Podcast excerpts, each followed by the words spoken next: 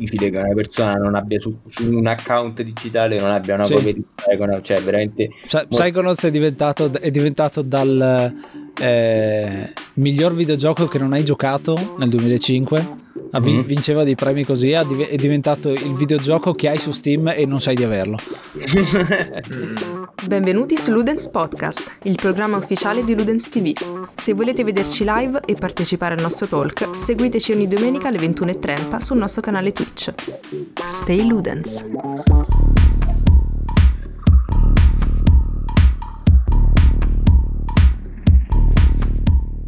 Bentrovati su Dance Podcast, signori. Siamo qui quest'oggi in compagnia di Tralix, il mio compagno fidato, quello che gli regge di solito a fare queste cose, e Ace di Enciclopedia dei Videogiochi. Buonasera, Ace.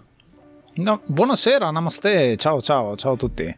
Allora, prima di tutto, parlaci un attimo di questa Enciclopedia dei Videogiochi. Che cos'è? Che progetto è? Ovviamente sappiamo che non sei da solo, ma ci dirai tutto tu.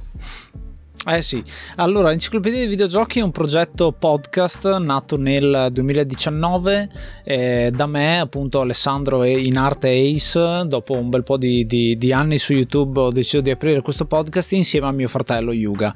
Eh, siamo in due, parliamo di videogiochi appunto una volta a settimana, ne analizziamo uno eh, dal punto di vista, io sono la parte ingegnere, quindi vedo la parte analitica di come è stato creato e tutti i retroscena magari più sul gameplay, mentre Yuga è un po' la parte più creativa, più passionale, vede eh, l'esperienza del videogioco. Cerchiamo di analizzarne uno ogni settimana e ogni stagione aggiungiamo delle cose. Abbiamo fatto delle eh, collaborazioni trasversali per parlare di videogiochi a livello eh, l'interazione che c'è ad esempio con la salute, con la salute mentale, con la, la, la musica. Eh, insomma, cerchiamo di, di ampliare sempre di più questo progetto e adesso insomma ci avviamo al nostro quarto compleanno e è un bel traguardo. Quindi praticamente voi giocate alla stessa roba in contemporanea? Sì, sono allora i videogiochi che trattiamo o sono presi magari dalla nostra infanzia, ehm, quindi okay. magari ce li ricordiamo bene, facciamo una rinfrescata. A volte sono dei giochi eh, appena usciti. Abbiamo fatto recentemente una puntata su Return, of, Return to Monkey Island eh, che abbiamo spolpato proprio nella, nella, parte finale e l'abbiamo analizzato insieme con anche degli ospiti eh, che appunto ci, ci, ci vengono dietro nel discorso e a volte sono ad esempio io che conosco un gioco indie che non conosce nessuno abbiamo voglia di parlarne lo portiamo lo portiamo ecco quindi sei tu che porti la nozione e gli altri che ascoltano mm, non solo, no, è no, sempre no, dico, un mix di cose. Esatto. beh, se porti un esatto, gli altri ma poi può succedere uguale anche può succedere anche certo. con un certo. ospite perché quando contattiamo l'ospite gli, dico, gli diciamo sempre eh, di che cosa vuoi parlare ah voglio parlare di questo gioco qua e noi ci informiamo e ci documentiamo insomma sul, sul videogioco in modo okay. per espandere i confini Beh sì, è molto interessante. Quindi non è detto che magari quando arrivate a registrare roba. avete giocato il gioco in questione, però magari ne sapete qualcosa e magari vi dà pure un interesse in più per giocarlo. Sì, ci prepariamo sempre prima comunque, quindi cioè, Beh, nel certo momento in cui lo decidiamo, prima di registrare ci, ci documentiamo bene sul gioco. Ok. Ok, oggi, oggi, se non sbaglio è uscito quello di Psychonauts, giusto? Il 2? Sì, è uscito domenica, ah, rispetto okay. a quando stiamo registrando è domenica scorsa appunto. Ok, ok, che andrò a recuperare presto perché Psychonauts 2 è un capolavoro di gioco. Ma eh non sì. siamo qui per parlare di enciclopedia dei videogiochi, ma enciclopedia dei videogiochi parlerà con noi di cosa? Il topic, eh sì. della... Il topic dell'episodio di oggi è l'autorialità nei videogiochi, quindi la figura dell'autore eh, all'interno eh, del, dell'industria videoludica, qual è, come nasce, come è emersa, qual è la differenza rispetto ad altre figure autoriali in altre arti, quali sono alcuni esponenti e poi vediamo il flusso di coscienza dove andrà a parare. Quindi mm-hmm. io beh, la farò proprio a te questa domanda mh, mm, e poi ovviamente a giro risponderemo, risponderemo tutti. Uh, secondo te che cosa cos'è un autore di videogiochi? Ecco. Allora, bella domanda già adesso perché è una figura che si è evoluta parecchio nel tempo e mm, credo sia interessante vedere l'autorialità nel videogioco, cioè la persona che crea videogioco, eh, perché una volta era effettivamente, lo è anche adesso, un'unica persona che crea videogiochi. Adesso questa, questa forma è l'espressione, diciamo, nel, negli indie eh, più che altro però è una figura che inizialmente era solo quella, cioè una persona che era a capo di un progetto e creava un gioco in sé per sé poi nel corso dell'evoluzione dell'industria che si è evoluta dall'artigianato, chiamiamolo, del videogioco eh, fino all'industria AAA con centinaia di persone che lavorano dietro ai titoli, comunque in alcune produzioni videoludiche c'è una persona di riferimento, un writer che dà il suo modo di vedere il videogioco e il prodotto è espressione proprio di quella persona singola, anche se poi è fatto da una moltitudine di individui. Sì, diciamo che spesso viene chiamato uh, creative director, insomma direttore sì. creativo, game director, nel caso di alcuni come Kojima. Eh, sì, effettivamente ha senso e io aggiungerei che questa cosa secondo me vale anche per il cinema perché la differenza sì. tra un regista che fa un film d'autore e un regista che fa un film è mh, oltre al fatto che ovviamente probabilmente nel caso del cinema il regista d'autore l'ha anche scritto ma non è per forza detto e, oppure l'ha anche prodotto ma anche in quel caso non è proprio detto è quando secondo me tu puoi vedere tra opere dello stesso autore, non per forza eh, legate, quindi per esempio eh, citeremo Kojima spesso questa sera probabilmente, però per esempio prendi, prendi Kojima e la Metal Gear Saga, non per forza all'interno della Metal Gear Saga, ma magari tra un Metal Gear Solid 5 e un Death Stranding, notare comunque lo stile, l'impronta dell'autore, che quindi può essere a livello di tematiche affrontate, di modo in cui si affronta, di eh, estetica, di gameplay, ovviamente perché sempre di videogiochi si parla, insomma, e via discorrendo, no? Quindi secondo sì. me è quando noti un'impronta distinguibile di chi ha fatto quel gioco e questa cosa secondo me vale anche nel cinema. Sì, hai citato giustamente il cinema, basta pensare a Tarantino che fa film, mm-hmm. uno, che, uno, diverso dall'altro dal punto di vista di storia, di ambientazione, di uh, tutta una serie di elementi, però poi li ritrovi, uh, sia l'utilizzo di attori che hanno fatto molteplici film e vengono riutilizzati qua e là, ma proprio sì. anche il, il, linguaggio, il modo di comunicare che è il suo e, e, non per niente si dice anche proprio lo stile Tarantino quando, quando un altro film cerca di eh, adottare le stesse dinamiche. Sì. Tralix? Allora, diciamo che Rubio mi ha un po' levato le parole di bocca perché io di solito quando parliamo appunto di un videogioco d'autore dico sempre è quello che ci mette del suo. Mm-hmm. Mm-hmm. Però eh, è un, è un, po', sempliciotta come, come, argomentazione, però diciamo che è un po' questo. Però non è solo magari il Kojima, continuiamo a citarlo, che ti mette il nome suo ogni 20 secondi per farti dire l'ho fatto io guardate so quanto so bravo. Poi succede anche comunque in opere molto più piccole, ad esempio, eh, opera che adesso sta facendo discutere non poco è Scorn.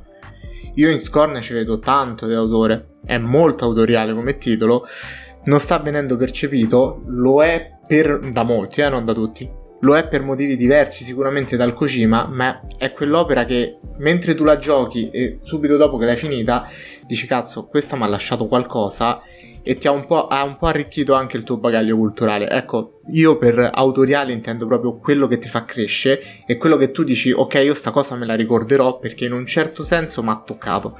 È molto molto figo. Poi ovviamente non vuol dire che la roba autoriale deve essere per forza migliore della roba commercialotta però comunque è quella cosa che ti rimane assolutamente di più. Ok, mm-hmm. mm, alzo una contestazione, insomma, diciamo, a quanto detto, eh, ecco. nel senso, eh, ti faccio una domanda molto semplice. Tu hai citato Scorn, adesso io sto vedendo un attimo... Sì.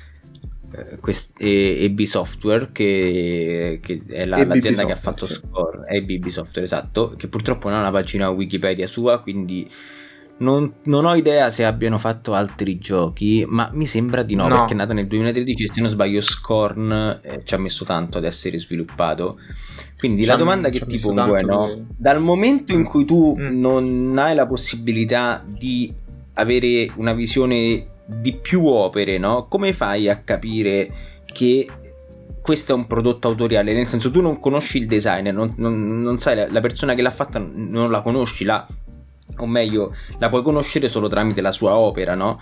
Come puoi okay. eh, essere sicuro che eh, il prossimo gioco che farà avrà esattamente eh, degli richiami tali per cui è possibile definirlo un'opera autoriale, ecco capito? Ecco perché abbiamo parlato di... Del domani non c'è certezza, come si può eh no, dire. Certo.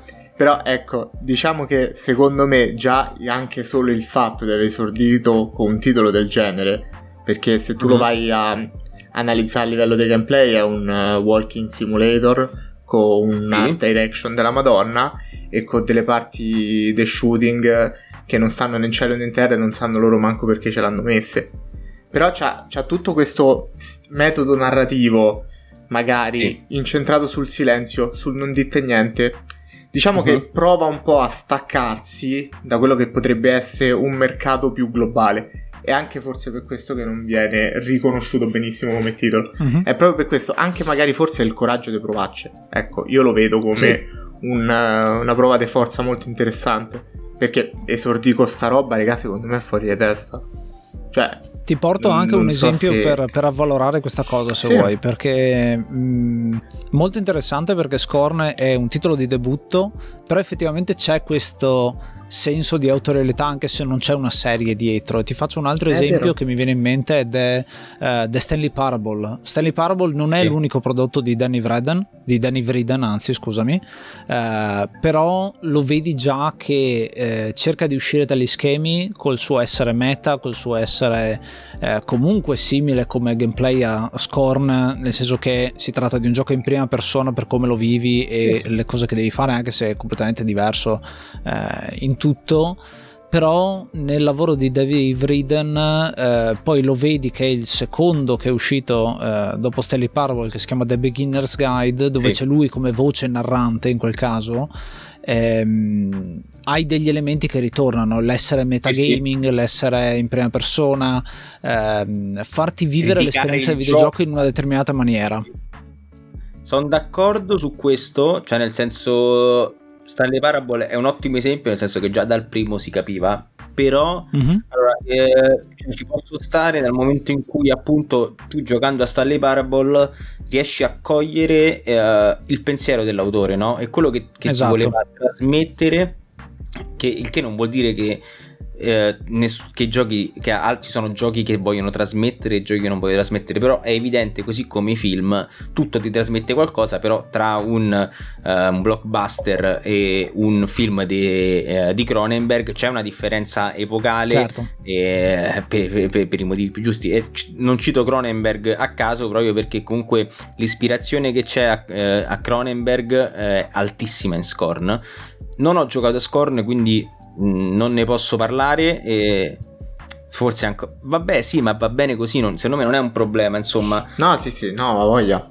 Il, eh, il fatto è che eh, non so se eh, si possa fermare cioè se, se eh, Scorn sia più un eh, ho questa idea di fare questo omaggio a questo tipo di cinema e di arte perché c'è anche eh, Bezinski in mezzo insomma e non so se si ferma lì o seppure, o seppure va oltre e probabilmente solamente il tempo ce lo potrà dire, no? Se effettivamente ha tirato fuori questo filone di questo uh, horror um, molto... Um, eh, non so come di- eh, diciamo che è come eh, Cronenberg lo chiamano il body horror nel senso questo horror dove ci sono eh, molti rimandi alle parti del corpo a- alle ossa alla carne no? cose così potrebbe essere e potrebbe essere una gran figata però per ora ancora non è detto no? vabbè giustamente si dà del tempo perché è appena uscito sì sì sì c'è stata anche una diatriba aperta tra gente che dice allora se io lo devo recensire a me mi sa sempre un termine brutto. Ecco, se io lo devo valutare come un gioco a livello di gameplay e tutto,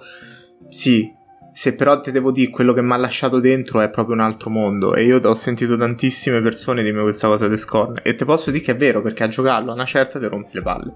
Perché dici sì, ok, okay però no, potevamo anche non farlo.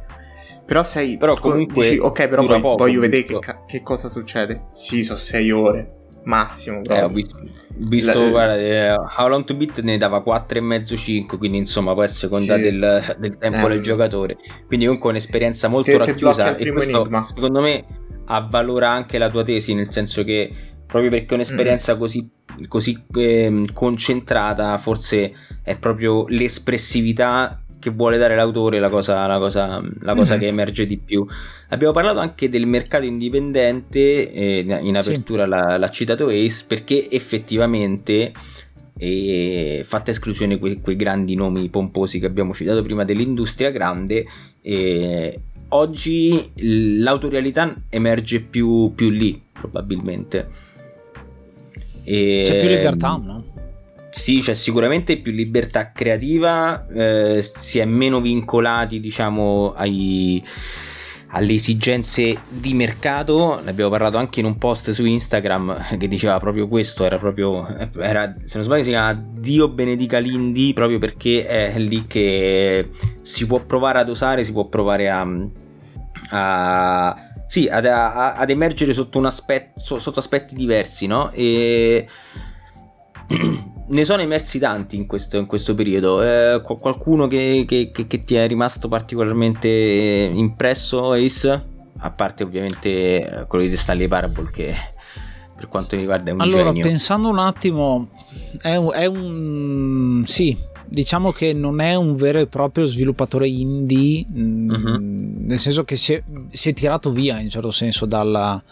No, è, è indie è indie, però lui ha lavorato per, per qualcun altro ed è Sam Barlow, eh, game designer che eh, in Inghilterra ha lavorato per eh, i giochi di Silent Hill, che, quelli che sono usciti non, eh, non direttamente da Konami, che però sì. ha pubblicato Her Story.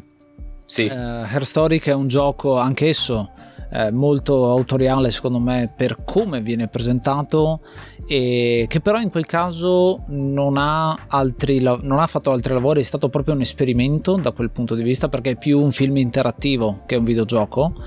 Eh, ma poi questo tipo di linguaggio è stato ripreso da ehm, altre pubblicazioni.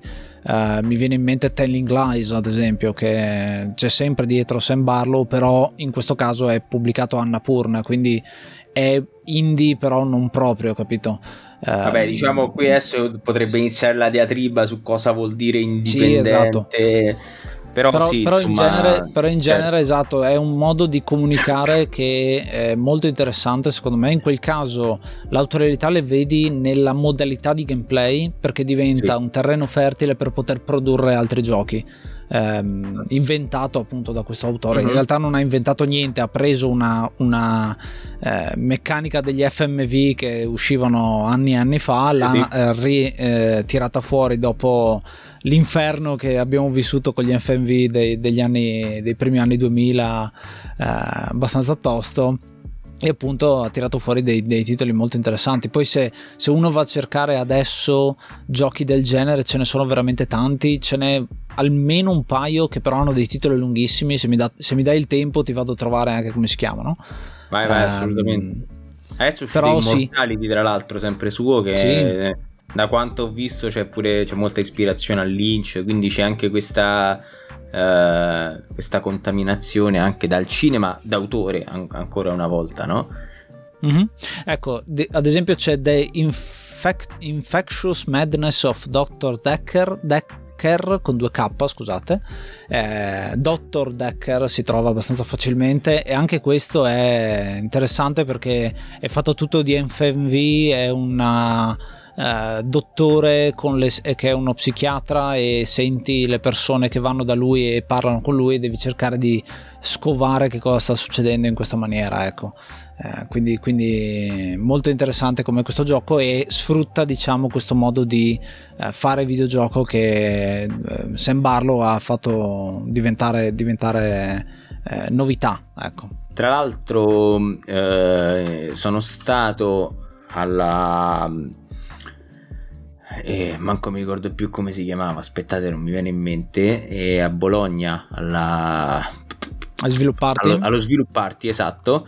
Sono stato alla svilupparti ed ho conosciuto un gruppo di italiani, non mi ricordo se da quale scuola venivano, e che stavano facendo un gioco proprio, proprio FMV che si chiama, adesso mm. sto cercando il nome perché me lo sono scordato, eh, si chiama Live. Eh, sì. ed, è, ed è, non so se tu ne hai mai sentito parlare, ed è, ed è proprio, è, diciamo, è molto ispirato a Air Story perché anche lì tu hai questa... Mm, hai questa diciamo interfaccia diegetica dove, che, che, sarebbe il computer sul quale tu ti metti a, a fare ricerche e devi vedere dei video eh, che dei video diciamo che sono stati presi dalla polizia per, per, per, per investigare su questa sparizione di, di Liv e ripercorre un po' tutta la storia mettendoli in ordine capendo eh, i rapporti di causa-effetto tra i personaggi cioè tra sì, i rapporti tra i personaggi causa-effetto tra gli eventi che ci sono eccetera eccetera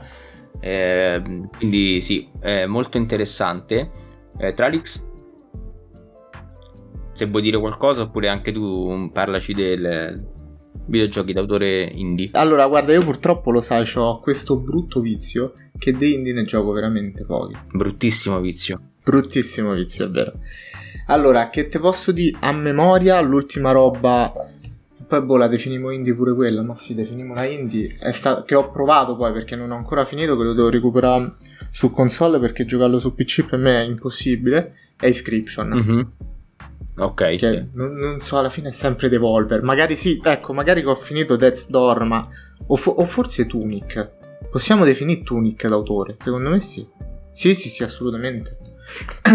Tunic, adesso mi è venuto in mente, cioè, alla fine non è niente di nuovo. Nel senso, è un simil Zelda, magari che ha giocato i primi A Link to the Past. Questi non gli può dire niente di nuovo, però ecco, è stato anche quello un gioco che ci ha provato e tu lo inizi dicendo ok sì è una robetta carina ma in realtà c'ha un, tutto un, un significato dietro un, una storia anche abbastanza complicata che non, non me la dirvela perché giocatelo merde è pure sul Game Pass e che quindi ci, ci si può definire d'autore? Forse sì ma non sono nemmeno sicurissimo. Purtroppo il mercato indie non è il forte mio e Rubio su questa cosa mi ha messo anche abbastanza in difficoltà perché cosa?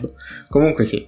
Tu mi hai messo anche abbastanza in difficoltà con questa domanda perché lo sai, lo sai che lo mastico poco, però sì, ecco, quello, poi vabbè, se no vai a citare i classici Undertale con Toby Fox che è un pazzo scoppiato, eh, e anche Deltarune eh. che pure quella è una figata colossale. Vabbè, cazzo, vabbè, hai citato Daniel Mullins, hai citato Toby Fox, ma che vuoi, ma stai, cioè, nel senso, c'hai, c'hai, pane, c'hai pane per cui mangiare per, per, per molto tempo, insomma. Eh, lo so, però ho capito, Toby Fox ci mette sempre un millennio per farci il eh. prossimo eh. capito di Deltarune, eh, che vabbè, tutto il tempo che vuole si può prendere, eh, se sono tutti eh, così. Cita- citando Toby Fox e Daniel Mullins sono due esempi interessanti per, per motivi diversi, nel senso che eh, Toby Fox mm. ha un suo stile che è riconoscibile tra Undertale e Deltarune, pur essendo due giochi profondamente diversi e, e sia uno stile sì. estetico ovviamente poi lui fa, è un one man show quindi ancora di più questa cosa la noti perché comunque quelle sono le sue capacità quindi quello è il suo modo di fare arte quello è il suo modo di fare composizione della colonna sonora quindi è ovvio che ci sarà riconoscibilità no? però c'è anche un come si trattano le tematiche cioè un come tratta le tematiche anche un gameplay un po' eh, fuori dagli schemi e via discorrendo Daniel Mullins Invece la cosa eh, particolare è che sono tre giochi eh, diversissimi fra di loro, nel senso che due, se non sbaglio, nascono da, da delle Ludum Dare.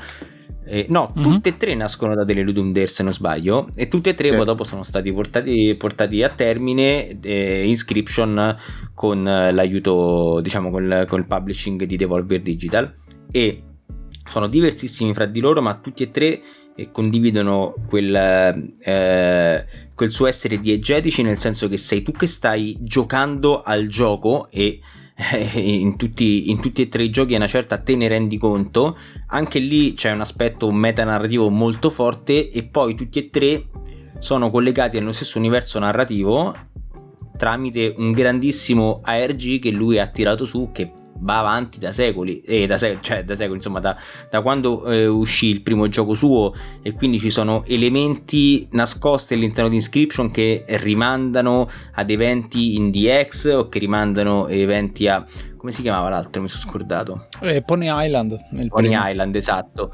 Eh, che rimandano eventi di Pony Island. Insomma, c'è tutto questo grande gioco e questo grande universo narrativo che va avanti, quindi assolutamente. E io rilancio con uh, fammi pensare mi hai tolto Daniel Mullins vabbè eh, Lucas Pope ovviamente eh, mm. ma te l'ho al- fatta altro genio perché so che c'è il trigger altro genio indiscusso Lucas Pope eh, uno dei miei designer preferiti per quanto mi riguarda e lì eh, stessa cosa eh, più o meno lui, lui forse ha, ha cambiato un po' deriva con eh, Return of the Obradin perché comunque è, mm, ha, ha, un gameplay diverso pur comunque eh, mantenendo gli stilemi classici suoi però lui aveva iniziato questa, questa, tipologia di giochi anche lui tramite Game Jam che erano eh, che è sì. poi sfociato in Papers, Please che sono giochi dove tu fai mansioni e quindi eh, c'è questo gameplay loop che ti richiede di fare cose in un determinato ordine quindi eh, nel caso di Papers, Please appunto eh, guardare il documento di una persona e capire se è idonea o meno ad entrare nel tuo paese. E l'aveva fatto anche su un gioco che ho giocato anche recentemente aveva fatto per una gem dove praticamente eri eh, se non sbaglio un ufficio assicurazioni e dovevi compilare eh, le lettere da mandare ai tuoi clienti eppure lì dovevi controllare la data sì. di nascita della persona a cui mandare la lettera il nome della famiglia quanti soldi gli devi dare e poi questo gameplay loop diventa sempre più complesso fino a che poi eh, diciamo solo che la cosa bella è che cresci di pari passo alla tua esperienza quindi non ti trovi mai troppo eh, sommerso da troppe meccaniche insomma che, che, che, ti, che ti, fa, ti, rendono la vita difficile e, mm, ma, anche, ma, ma comunque cresci di pari passo e quindi eh, diventi bravo tanto quanto diventa il gioco difficile. E da qui io eh, vi lancio una cosa per poi passare ad un'altra tematica cioè il fatto che Uh, questo fu di ispirazione per molti giochi che poi sono usciti successivamente, tra cui uno che ho giocato quest'anno che si chiama Umbrella, Umbrella's Not Allowed, uh, dove gestisci un pawn shop, un banco dei pegni e più o meno funziona allo stesso identico modo ed ha anche lo stesso setting distopico. E qui chiedo ad Ace, ma un, quanto influenza l'autorialità, cioè eh, il fatto che una, in questo caso una persona possa essere definito un autore di videogiochi, il fatto che, come abbiamo detto prima, adesso non mi ricordo il riferimento a quale gioco, va poi a creare una corrente. Ah, in, riferimento a Hair Story, una corrente, va sì. poi a creare, esatto, a creare una corrente. Allora, mh, mm, Lucas Pope eh, io l'ho conosciuto all'inizio, inizio, inizio, perché al tempo aveva una rubrica dedicata proprio a seguire il Ludum Dare e, e, mi è capitato con Repubblica Times che è il, la primissima cosa che ha fatto lui eh, in cui tu sei il ehm, correttore di bozze, devi, devi, gestire gli articoli sulle pagine, eh, quindi è una cosa molto semplice, però allo stesso tempo già lì ti mostra eh, che fai censura anche senza volerlo, eh, perché appunto non ti stanno alcuni articoli nelle, nella prima pagina e quindi di sì. conseguenza le, le conseguenze della tua azione sono molto forti. E ha sempre lavorato lui con questo voler fare sempre di meno come presentazione, quindi bianco e nero, testi tutti uguali, eh, lavorare a destrutturare sempre di più la presentazione grafica, la presentazione di quello che c'è a schermo e questa cosa la vedi anche in uh, Return to Obradin dove la sfida era fare eh, tutto con un solo colore e, ehm, e poi appunto eh, fare de- un gameplay super semplice che però ha tante conseguenze appunto. Eh, quello che succede in Papers, Please è che tu stai semplice cioè effettivamente quello che fa il personaggio è premere un timbro però sta cambiando le sorti di, di, di, una, di una, nazione insomma del, del, confine e di tutta quanta la parte politica che gli passa eh, alle spalle. E quello è il messaggio un po' che dà sempre Lucas Pope cioè eh, per lui la politica è importante e lo mostra nei suoi giochi, ma al tempo stesso tu sei il singolo che non è che può fare granché. Quindi mostra, senza neanche dire un messaggio, non c'è niente di propaganda, semplicemente mette eh, la realtà dei fatti in, nel, nel suo, nei suoi gameplay.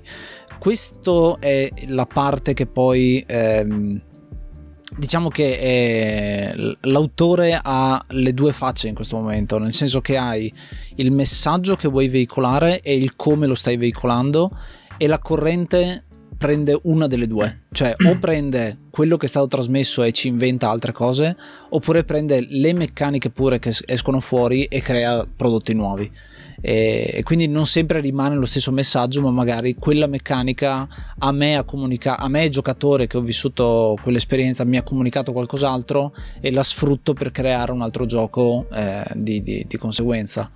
Ehm, giochi simili o comunque che eh, in questo caso specifico appunto hai citato Lucas Pope eh, e la, la, corrente che si è creata è il fatto ah posso fare dei videogiochi in cui posso destrutturare, non devo per forza seguire dei canoni, no?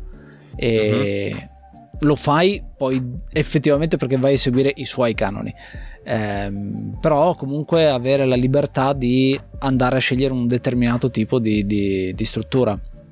Eh, ce ne sono tanti appunto che cercano di fare dell'azione monotona un, un nuovo appunto Papers, Please eh, sia come cloni che anche noi in realtà ce ne sono tanti altri che Beh, tipo eh, ci riescono Shark benissimo uscito, a, a, spingere Card Shark che è uscito recentemente no? sì. in cui devi fare il bar ma per dirti anche, anche, anche Unpacking che è uscito sì. da abbastanza poco è un gioco sì. in cui effettivamente non è che fai tanto si tratta semplicemente sì. di eh, unpacking quindi aprire delle scatole e mettere degli oggetti al loro posto. In quel caso la meccanica è molto simile a quella che fai in Papers, Please, cioè monotona e, e, semplice, ma il fine è completamente diverso. In quel caso è rilassarsi, fare una, un'azione eh, di, di, di eh, proprio di rilassamento, è, è quasi un. Uh, come si chiama? Un, un, SMR di videogioco. Concordo. E, ehm, quindi sì, diciamo più o meno hai, hai risposto anche abbondantemente mm-hmm. e, e, tutto questo poi sfocia nelle cose più eclatanti che può essere anche un Miyazaki che fa un Dark Souls e ne viene mm. un genere. Ovviamente è più raro adesso e quindi si nota di più rispetto a un tempo dove eh, le, le, possibilità tecniche erano poche, era una sorta di eh, chiamata alle armi eh, del, de, dell'industria videoludica, quindi ci si copiava. Eh, negli anni 80 c'è stato sì. proprio. Sono stati più tempo in tribunale per accuse di plagio che effettivamente a fare videogiochi e quindi è ovvio che un Doom clone, un Doom like uscito negli anni 80-90 non, non, ha per forza lo stesso peso di un Souls like uscito negli anni, negli anni 2010, insomma, no? E, e, quindi stavo dicendo che un Miyazaki ovviamente è un autore di per sé e, e questo qua è, è assodato e lo ha dimostrato non solo con la Soul Saga ma anche poi con, nel fare un, uh, un Sekiro che comunque si nota la mano di, di, di Miyazaki, no? Solamente che Tralix sia un attimo triggerato, quindi passo la parola a lui. No, non è tanto perché allora io, sai, no, anch'io sono uno spasimante di Miyazaki, ma quando si parla di lui, sì, lui è autoriale magari per quello che ha fatto, per come l'ha fatto, però a me mi sta magari sempre un po' sulle palle quando si parla di Miyazaki, non ci dà anche Miura perché nelle opere di no, Miyazaki certo. è praticamente onnipresente l'autorialità di Miura e secondo me su Elden Ring ci ha proprio detto oh, regà e questo qui io ti faccio il gioco di Berserk a me non mi interessa e quindi anche questo è un'opera è un, più che un'opera no è un, uno spunto parecchio interessante perché quanto mm-hmm. poi il prendere da altri autori aiuta magari in determinate tipologie di giochi, perché così come abbiamo detto ehm, Miyazaki ha preso tantissimo da, da, Miura e da Berserk, ma anche se citiamo un Kojima, magari a me mi viene in mente il mio preferito della Metal Gear, eh, della Metal Gear Saga che è Metal Gear Solid 3 e là Kojima quanto ha preso dal cinema eh, di spionaggio e quanto ha preso da James Bond quindi mm. anche questa mezza interconnessione tra medium fa una distinzione fortissima su quanto in realtà può essere autoriale un titolo e su quello che l'autore ti voglio dire, nel senso a me mi piace questo, io magari voglio fartelo scoprire e ti riempo di citazioni di sta roba e anche questo è fighissimo. Però nella tua equazione manca la cosa più importante, cioè ok le, e ok le, diciamo i rimandi estetici o i rimandi narrativi e quindi le contaminazioni con altre con altri media al- con altre opere di altri media, però poi dopo quello che è poi il fulcro è il gameplay e quindi è anche il gameplay no, certo, di certo, certo. Miyazaki che è riconoscibile, così come lo è il gameplay di Kojima, no? Cioè tu sì, sono inventato so, di genere, una... quasi inventato di esatto. genere, insomma, entrambi. Nel caso di Kojima anche eh, difficilmente riproducibili. Nel caso di Miyazaki, diciamo, ancora non c'è stato per quanto riguarda anche il genere eh, diciamo Souls 3D perché poi per il 2D potremmo aprire tutta un altro vaso sì. di Pandora dove effettivamente sì. ci si è riusciti nel caso del 3D ancora non c'è stata quell'opera che ha detto ecco io posso competere a darmi pari con Miyazaki o comunque con, no, con no, i Souls no? così come non c'è stato con, con Kojima cioè nel senso un, eh, un gioco alla Metal Gear Solid eh, c'è stato forse in parte mi viene da citare eh, uno Splinter Cell e, o comunque... Anche si fa un filter ai tempi della PlayStation 1. Esatto. Però... E, però non... Ma manca tutta una parte. È quello che poi appunto distingue l'autore da chi prende ispirazione dall'autore per, fare, per, per, per, produrre un prodotto, per fare un prodotto, no? Io facevo giusto la battuta, se fosse solo merito di Miura, chiamiamolo così, l'influenza, ah, il no. gioco di Berserk, quello che uscì per, per Dreamcast Bando, nel 99, abbiamo... sarebbe stato il gioco migliore del mondo, invece non è che sia granché. Addirittura. Quello PlayStation 2 non era male però. È stato tanto bistrattato sì, sì, il gioco, ma non era malissimo, dai. No, no, so, solo me, sono mediocri, ecco, non hanno avuto lo stesso impatto, sì, insomma, dei, dei, Souls quando sono venuti fuori. Credo che lì sia proprio il, come giustamente dice eh, Rubio, anche il fatto che c'è una... Ehm, congiunzione astrale tra fare qualcosa d'autore appunto che comunica un messaggio e contemporaneamente essere per il grande pubblico e questa, mm-hmm. i Souls ci sono riusciti alla perfezione in questa, in questa maniera per quello è uh, adesso definito come un genere a parte perché in realtà eh, di, di, di, situazioni simili ci sono ma non con così tanto successo ecco. eh, pensare eh, a, a, tutta la sequenza insomma, di indie che sono usciti eh, da, da Spelunky per dirne uno eh, che sì. poi è uscita tutta una famiglia di indie una dietro l'altra, un, successo dietro l'altra, e Isaac, e, e VVVV, e tutti quelli insomma di quella serie eh, fanno parte diciamo di una famiglia in un certo senso che, che, sono dei successi ma nel piccolo. Forse l'unico che ha avuto veramente tanto successo è Isaac, eh, sì. The Mining of Isaac. eh, e lì paio, eh, appunto con, eh, con, eh, con ehm, per passare diciamo un, auto, un altro autore eh, Macmillan e, e, questa è una cosa che secondo me è molto importante con Isaac ma non solo con Isaac con anche tutti i giochi che fa eh, nella sua autorità descrive se stesso, che è una cosa di cui magari non abbiamo ancora parlato. Cioè non è solo dare un messaggio, ma è anche parlare di se stessi a volte. Semplicemente è io sono fatto così. Eh, io da piccolo sono nato e che mi piaceva disegnare cose con il sangue e quindi la mia estetica è quella e quindi il mio modo di fare videogiochi è questo perché so solo fare questo. Ecco. Cioè, più che altro cioè, a, a ricondurre a ricondurre la parte un attimo del Soulsec, più che altro la domanda è un'altra, cioè nel senso non c'è ancora riuscito nessuno a magari far dire perché devo giocare questo che magari è una copia quando ho l'originale. Forse anche un sì. po' questo. Essere un po' precursore che ti aiuta tantissimo. Sì, però comunque per altri generi per altri generi questa cosa cioè sì è un caso speciale sì. credo dei, dei Souls sì. del fatto che sia comunque sì, un genere difficile un genere che non è solamente meccaniche e che è meccaniche che prima di tutto sono molto complesse perché fare una boss fight avvincente, bilanciata e, e farne n in, in, un percorso comunque così ampio come quello eh, di un RPG non è per niente facile. E poi eh, soprattutto perché ovviamente non è solo meccanica, non è solo storia, è un mix di entrambe le cose, cioè nel senso un Souls-like non sarà solamente il fatto che eh, quando muoio ritorno al falò o comunque al checkpoint, perché questo succedeva già tantissime volte, non è il fatto che devo andare a recuperare le anime, eh, non è il fatto che, che è molto difficile così come eh, da, da, da, dall'altra parte non è solamente che eh, ha una storia eh, narrata per, tramite vie secondarie, quindi ha una storia non lineare dal punto di vista de, della narrazione, che quindi avviene tramite gli oggetti, tramite il contesto, cioè tramite eh, l'environment di gioco. Non ha una storia facile, quindi è una storia molto criptica.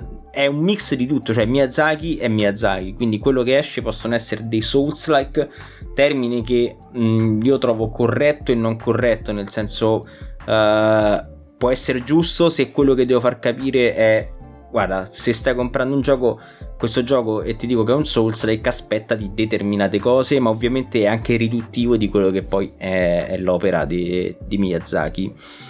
E ehm, per quanto riguarda Isaac, appunto, lì Isaac ha riportato in auge il, roguelike e da lì poi si è aperto davvero si è aperto un universo che adesso praticamente azzarderei quasi dire che è un'industria a parte quella dei roguelike nel senso che c'è gente sì. che campa solo di roguelike e gioca solo a quelli perché poi ovviamente hanno una curva di apprendimento altissima belli una longevità infinita e io, cioè, tipo il fratello del mio migliore amico, credo che giochi solamente a quello. E ieri, se non sbaglio, ha preso il suo ultimo achievement eh, su, su Steam di Isaac. E finito quello poi si butta su Darkest Dungeon, finito quello poi dopo passerà quelle sue 50-100 ore su Hades e poi passerà su uh, Into the Breach e via discorrendo e basta, non giocano più a nient'altro quindi sì, cioè, è vero anche è vero quello che ha detto Ace, nel senso che poi dopo c'è anche molta autobiografia all'interno del... Può, può essere che c'è anche alto, molta autobiografia e vi vengono in mente esempi di giochi fortemente autobiografici come può essere un Isaac. Intanto ci penso anch'io perché sinceramente non mi viene in mente. Uh, bella domanda una, una, un personaggio che abbiamo, citando una delle nostre puntate, primissime puntate, eh, mi viene in mente Another World, ad esempio, eh, okay. di Delphine che esprime eh, eh, la grafica di Eric Shai. Ehm, che ha fatto anche Art of Darkness, che ha fatto adesso sta uscendo come si chiama ehm, Paper Beast che è la, un sì. gioco VR eh, con quella, con quella ah, sì, sì, sì, sì, carino. grafica abbastanza particolare. Lì vedi la delicatezza di questa persona, secondo me. Il fatto che sia sempre con questi toni eh, pacati, non c'è mai niente di super alla mia. Ecco, è il contrario di Miyamoto. Miyamoto, i, i giochi di Miyamoto sono colore, okay. freschezza, giovani, andiamo a fare i Boy Scout in mezzo alla foresta. eh, questo invece è proprio il, l'autore, il film, mi viene in mente il regista francese con la sigaretta in bocca e, e il basco, no? E, mi descrive sì. un tipo di persona del genere. Poi anche se lo vedi nelle interviste come parla sottovoce, perfetto, è lui, capito?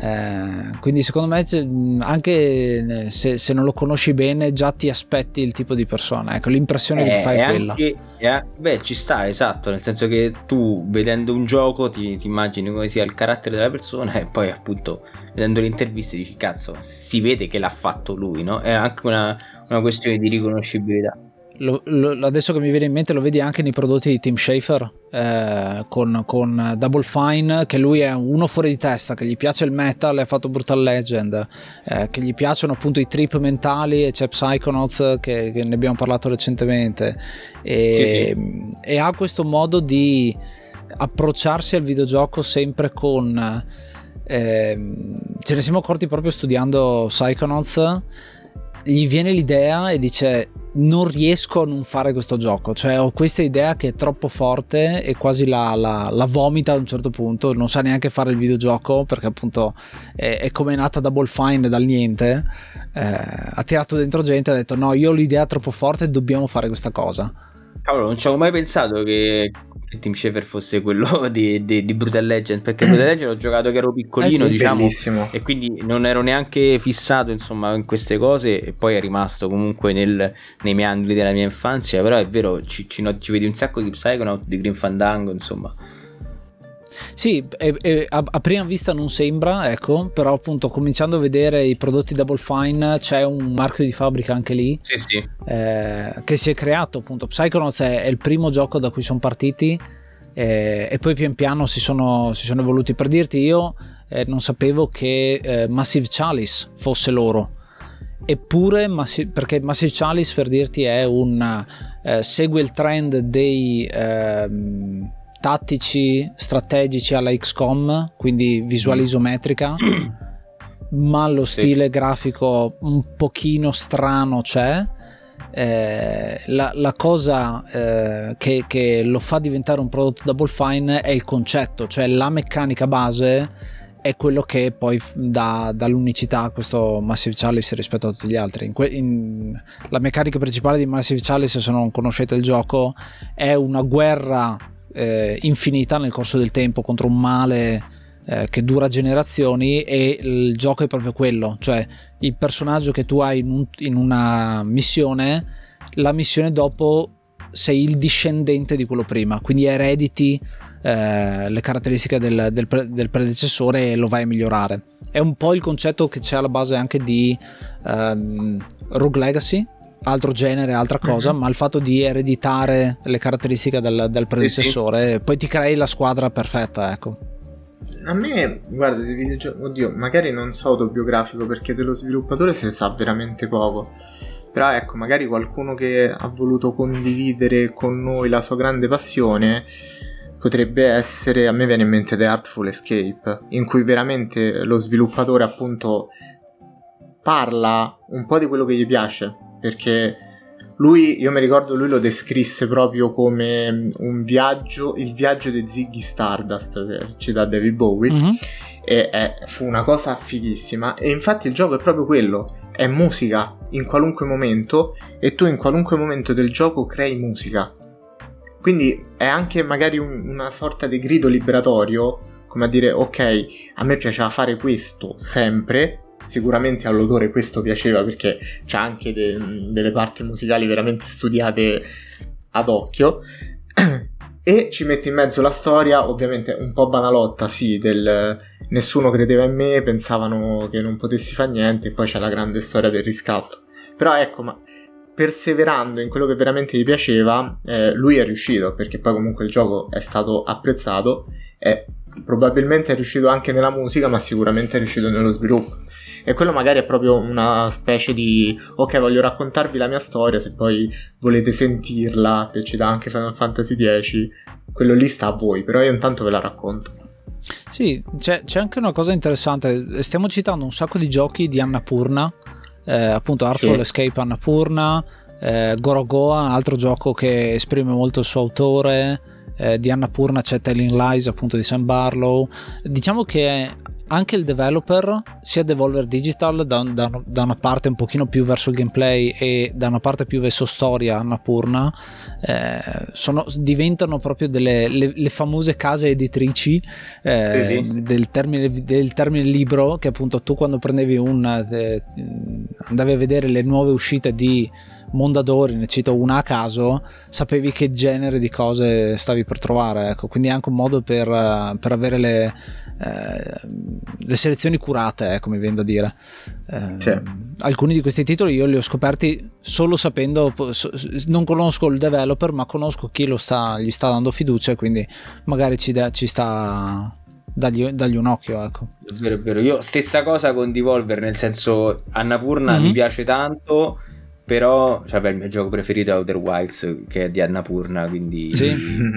figurati eh, però comunque Ma anche Kentucky, Wilds... Kentucky Route Zero esatto. l'hanno, fatto loro, cioè, l'hanno, l'hanno pubblicato esatto. loro però io sono, io sono, molto un tipo che si scazza quindi cioè io, mi piace la roba di gameplay puro e sì. mh, ti sei scritto che mi scazzo ho visto che scrivevi sulla tastiera fai prendi appunti aiuto E... No, ti faccio, ti faccio, un'altra. Mi è venuta in mente anche un'altra citazione Ah, okay. ehm, sì, che risponde alla tua domanda di prima. Ok, no, dicevo che appunto, e quindi sono mm, più un tipo da gameplay proprio. Mh, mm, sì. Mi piace anche scoprire la storia tramite il gameplay, ecco perché Outer Wilds è l'eccezione che conferma la regola dei giochi a Napurna.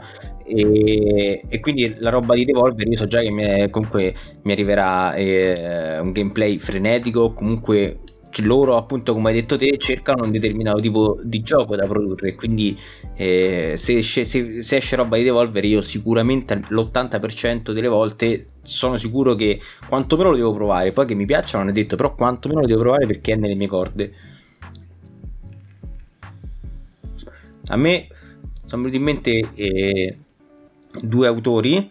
Eh, il primo che l'abbiamo già citato oggi durante la durante la, diciamo, durante la registrazione è, è, mi scordo sempre il nome, David Winner, quello di, eh, di Stanley Parable di Beginner's Guide. E in Beginner's Guide si vede ancora di più perché Beginner's Guide è uscito eh, come reazione al successo eh, esagerato secondo lui che ha avuto eh, non tanto Stanley Parable ma quanto la sua persona e, e quanto eh, lui ha sempre detto che dopo Stanley Parable eh, avrebbe smesso di fare, di fare giochi sarebbe stato il primo e ultimo e ha fatto Beginner's Guide proprio come pietra tombale diciamo della sua esperienza come designer.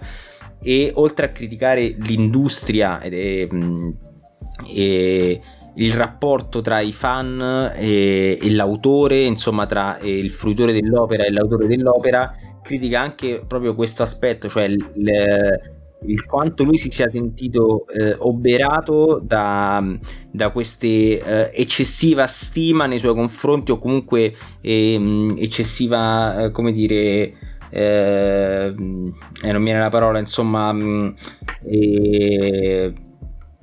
vabbè, non mi viene la parola, insomma, vabbè, quando comunque l'esaltazione, esatto, esaltazione di lui che, che comunque che, in cui non ci si rispecchiava, e Beginner's Guide è proprio, parla proprio anche di quello, e se non l'avete giocato, capolavoro, e, sì. e poi mi è venuto in mente il, il developer di eh, Celeste. Sì. Mm. Perché eh, ne abbiamo parlato anche lì, anche qui su Ludens Matt Thorson all'epoca, oggi Maddie Thorson, eh, la developer di Celeste che ha rivelato, accor- la cosa più bella è che si è accorta lei dopo che Celeste parlava di lei e che quindi eh, la depressione di, di Madeline e il suo accettarsi era proprio l'esigenza che aveva Maddie di accettarsi come donna trans. E questa è un'espressione fortissima dell'autorialità e dell'autobiografia all'interno de- del mondo videoludico. Sì. È una sorta di diario no? quando uno crea qualcosa esatto dice sì. qualcosa di se stesso, mette, mette, magari ce l'ha in testa ma non riesce a esprimerle, a capirlo, allora le scrive e dice ok, ho detto qualcosa di più di me stesso. Esatto, e poi a posteriori magari lo rileggi e capisci e colleghi tutti, tutti, tutti i puntini. Sì, è una, è una, bellissima esperienza. Tra l'altro, mi hai fatto venire in mente quando ehm, hai parlato del, di, di, di, di, nuovo di The Beginner's Guide come sia la pietra tombale perché è un'altra eh, coppia di videogiochi eh, che, che, mi ha stupito tantissimo perché sono fantastici tutti e due e si presentano in una maniera molto diversa da in realtà quello che vogliono comunicare eh, mm-hmm. sono la coppia di Hotline Miami sì. di Dan Atton ah, sì eh, Denaton Games che ha deciso di fare questo gioco. Sono due ragazzi svedesi, hanno detto facciamo il gioco più violento che riusciamo a fare con quella eh, sete di sangue dei, dei, eh, dei vari Doom cloni che abbiamo citato prima, insomma quel modo di eh, giocare frenetico e allo stesso tempo c'è una narrativa in tutti e due i giochi che finisce e per quanto si voglia un Hotline Miami 3 non ci sarà mai, non potrà mai esserci perché loro hanno detto no eh, ma, ma, neanche non lo vogliamo fare, ma semplicemente la, la storia finisce lì. Non sapevo neanche se faranno altri giochi in futuro. È un modo loro per dire abbiamo fatto questo, chiudiamolo. Che poi di base, insomma, eh, si è sempre detto che l'arte è, serve anche all'essere umano per eh, segnare il proprio passaggio su questo pianeta, quindi eh, dal momento mm-hmm. in cui ah, mi sì. sono espresso, ho lasciato questo messaggio, sono contento, no? Sì, sì, è, è una cosa tra l'altro che funziona molto spesso, adesso che abbiamo parlato di tanti indie, eh, anche con la cultura eh, di, queste, di, queste, persone, perché appunto eh, mm-hmm. prima citando Scorn, eh, i ragazzi di Scorn sono ehm, slavi, credo siano serbi. Serbi, sì. da, mm, penso.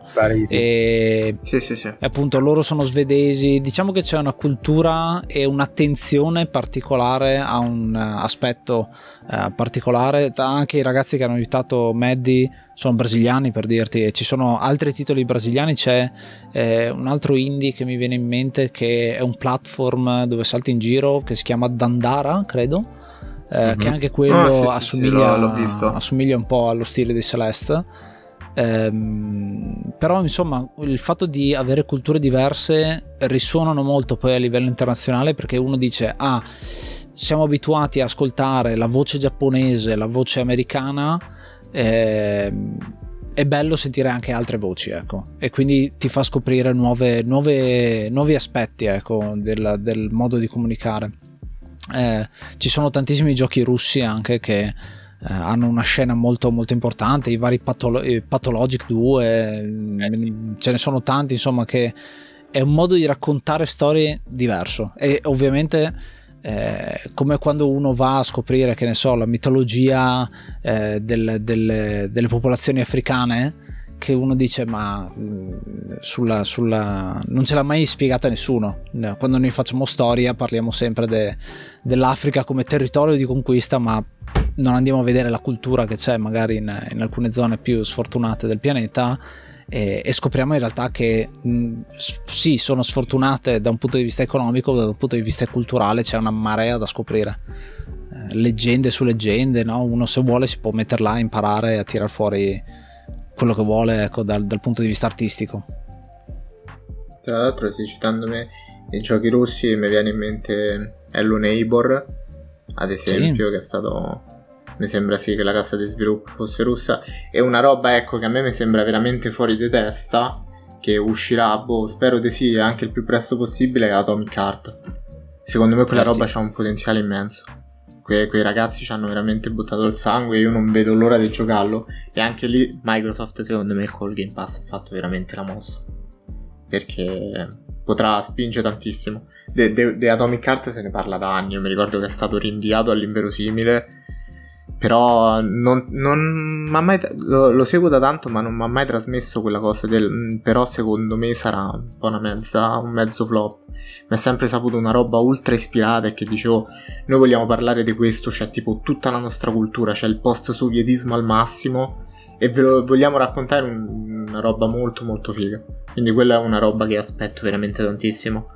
Appena vedo qualcosa di Atomic Heart a me batte il cuore all'impazzata perché proprio a parte sì, che sì, tratta sì. da Bioshock e System Shock da ogni poro esistente. Mamma mia. e poi sì ha voglia ma poi c'è quell'architettura post-sovietica assurda sì, sì sì è una figata citando sempre l'est Europa anche Eleven Beat Studios con This War of Mine ok che loro sono polacchi e parlano della guerra potenzialmente in Bosnia però comunque mm-hmm. tutta l'est Europa eh, diciamo che si è fatta un novecento non proprio splendido quindi eh, fa parte anche della loro cultura eh, sì. questa questa cosa è, è trattare tematiche del genere e quindi è ovvio che uscita da uno studio polacco ha un effetto diverso rispetto a vederla magari uscita da uno studio, eh, non so, francese o sì. tedesco. Eh, per, per, dirti, per, dirti, anche un Tactics Ogre eh, che è uscito 25 anni fa, 97 eh, sì. credo sia, Tactics Ogre eh, eh, quello, quello col nome un po' più lungo, Let Us Cling Together, ehm, che in quel caso racconta, cioè la storia è una storia fantasy, ma si ispira alle guerre slaviche, mm-hmm. però è raccontata da sì. giapponesi, ma non hai, eh. non hai, lo stesso pathos, capito? Hai un pathos da fantasy JRPG. Mm-hmm. Eh, è, è, solo, è, solo, il setting, diciamo, quello lì, però poi non eh, non comunica lo stesso tipo di, di, di, di situazione. Ecco. È come e... dire l'attenzione che c'è su Isonzo, che appunto storicamente ha mm, curato mm, questo e quell'altro, ma in realtà io, io, ti dico, sono nato lì, eh, sono nato a Gorizia, eh, in quella zona, e non è assolutamente lo stesso tipo di, ehm, di, di, di sentimenti ed emozioni che mi hanno trasmesso i miei nonni o comunque le persone che hanno vissuto la, eh, quella guerra, insomma, e anche eh, come viene tramandata in quelle zone. Certo. È bello perché ci sono i luoghi, ma è un po' fine a se stesso poi. No, diciamo che ecco, sulla parte magari ci ha citato un titolo che si rifà un po' all'Italia, parlavamo, parlavamo di cultura italiana. Ecco, mm-hmm. adesso a me non, non mi viene veramente in mente un titolo che ha provato a esportare cultura proprio nostrana. Ecco, magari lo stanno a fare i ragazzi di Jamma Games, però forse da quello lì si potrà veramente uscire, fu- uh, potrà veramente uscire fuori qualcosa che rispecchi veramente l'Italia. Però ecco, dei de- de esempi simili non mi viene in mente niente. Sì, c'è stato Sonso, c'era quella mezza mappetta su Battlefield 1, ma anche sti cazzi. Quindi ecco, però è anche vero che il mercato di sviluppo in Italia, eccetto qualche grande che ce l'ha fatta e parliamo di una persona, forse massimo due, non è che sia così espanso. No, sì, è vero, eh, tifiamo tutti per Jamma Games per portare l'italianità sì, nel sì, mondo. Sì. È vero, è vero. Stavo pensando ad altre cose perché eh, stavo pensando anche alla differenza che c'è tra l'autorialità del singolo e l'autorialità della software house, no? Eh, sì mi viene in mm. mente per esempio una Ubisoft che è, è proprio eh, è forse l'esempio perfetto visto che non esce mai dalla sua comfort zone e quando lo fa torna subito dentro perché sa che ha fatto la cazzata e eh, ma ogni tanto lo fa bene, è quello il problema. Sì, sì, ha voglia, ha voglia, soprattutto a Milano, soprattutto a Milano, ne parlavamo oggi sul gruppo Telegram, diciamo che forse Ubisoft a Milano può, può, può, può riportare in auge Ubisoft. No, e dicevo, eh, la, la, provocazione è come mai quando, quando, è una software house ad avere una certa autorialità, allora si dice, eh, vabbè, ma fanno sempre le stesse cose, non si esce mai dalla comfort zone, e quando invece è l'autore singolo, indipendente o quello che sia. Manca, manca il nome di riferimento. Guarda che mo adesso ci si, non, non, ci si ragiona tanto su questa cosa, però la cosa, quando Kojima pubblicò Metal Gear Solid 1, che gli andò a dire a Konami io voglio mettere il nome mio, cioè è un fatto di riconoscibilità importantissimo questo. Cioè è normale, quando tu dici sì ok, magari GTA ok l'ha fatto Rockstar, mm, sì sti cazzi Rockstar c'ha 100.000 persone dentro, vale un po' conosce tutte.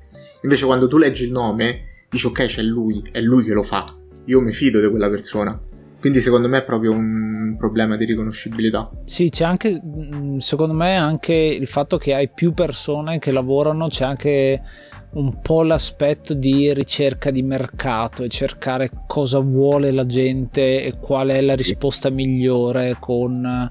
Quindi in realtà non vai a definire un diciamo non c'è chi mette giù il piede duro e dice io voglio fare questa cosa. E invece è sempre ma cosa vuole il pubblico? È sempre il discorso di mm, domanda e offerta e non è il, il, il, tipo che viene sul mercato e ti dice questo è l'iPhone tienli anzi dammi i soldi che l'hai già comprato.